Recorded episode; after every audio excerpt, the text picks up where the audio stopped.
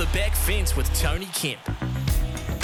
Well, boys, I know the All Blacks are taking a lot of the heat, but for me it was a disappointing weekend to say the least, with little to boost the emotions and the performance at the bottom of the Blue Mountains. The Warriors, they've now jetted back to New Zealand with their tails well and truly between their legs after a mauling by Panthers side who really got out of second gear. The loss of Shaun Johnson a couple of days out from kickoff proved to be a very telling factor. The new pairing of Maire Martin and Dylan Walker in the halves were unable to gain any field position to fire a shot against the reigning premiers. To rub salt into the wound, Dylan Walker hobbled off at the back end of the game. We can only hope he'll be right to play against Newcastle this Saturday night. And on this Saturday, and my number one question is, how important is it to have this game at Go Media Stadium in front of a sellout Mount Smart crowd? What extra magic can the Warriors gain from this? We saw Newcastle get out of jail against Canberra, and I'm sure that the home crown advantage probably did its part on getting them that win. Can our loyal and loud supporters return the favour and get our boys over the line? Well, one thing's for sure if there's no Dylan Walker or Shaun Johnson, then the crowd will need more than a up the wires chant to get the job done. Is it up the wires, or will it be up to other wires if SJ doesn't play? Another agonising week ahead. Up the wires. Off the back fence with Tony Kemp. Kempy, I was talking. I was thinking about this, and and well, I've been an athlete, a former athlete, not right now, but a player that's you know that when you have a calf and you've got a sprint, you've got to be explosive. Like I can't see it happening a week later, unless it's like precautionary and it's a little bit tight. But if there's a little bit of a tear, there is no chance that, that SJ plays. And I know they'll do everything possible to play him, but mate, when you're a high speed athlete like him, it's going to be difficult. Mm. You can't just needle it and, and let it go. See the issue with a calf injury too is that referred pain. It could be his Achilles, mm. um, and he's had that Achilles problem. If you go back a, a number of years, the same type of ish, uh, injury issue happened with SJ, and then he then he went on and, and had that problem um, for quite a quite a while. I, I agree with you. I think if you've got a soft tissue injury, it's a hell of a lot harder to get over, mm. and and having a couple of days off doesn't really do a hell of a lot for it because once you get back into into full speed, it um, it more than likely is going to um, re-injure itself. So, mate, it'll be touch and go. I'd say this week whether or not he plays. Uh, I don't think they have a choice. I think he has to play, and they have to hope that he gets through the game because by the looks of it against Penrith, you know, see the thing with with Maire Martin and Dylan Walker, they just were too far back from the line. Mm. And one of Shaun's biggest assets this year has been going to the line.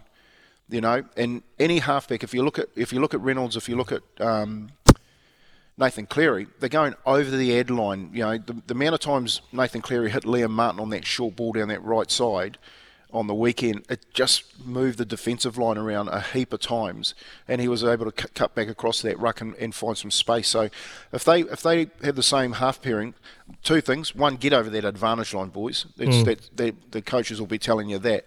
But the second thing, um, you know, no Shaun Johnson, I think, then I'm finding it very hard to think they can get that they can get a win. No, I hate to say it, eh, but uh, from watching that game, I was thinking, man, they're probably just waving the white flag and looking forward to getting home and, and playing at home. When you think of the three players that have been outstanding and they've had an influence on, on everything, uh, except Tohu, I think he still showed up and, and played the game, and he spoke about it post match. He was about, outstanding. He was very good. He said, look, we just weren't there. And uh, it was pretty obvious too when you got Addin Fonua-Blake, Marata Niukore, and Charnze Nicoll-Klokstad that are always at the top of the stats every single week. Not even getting the mention and commentary. Well, that just mm. really painted the picture that uh, you know they, they weren't quite there, and and particularly Rick Dog when mm. Nathan Cleary ran across the field and he dummy cut about 300 players. You never allow a playmaker to run across the field. You need to get up and put pressure on. And then and then Pompey just gives him a little touch and he goes through. Well, that's the thing. I, I to, to, to, be fair, to be fair, it was a two-handed touch. I would have called it back. Mm.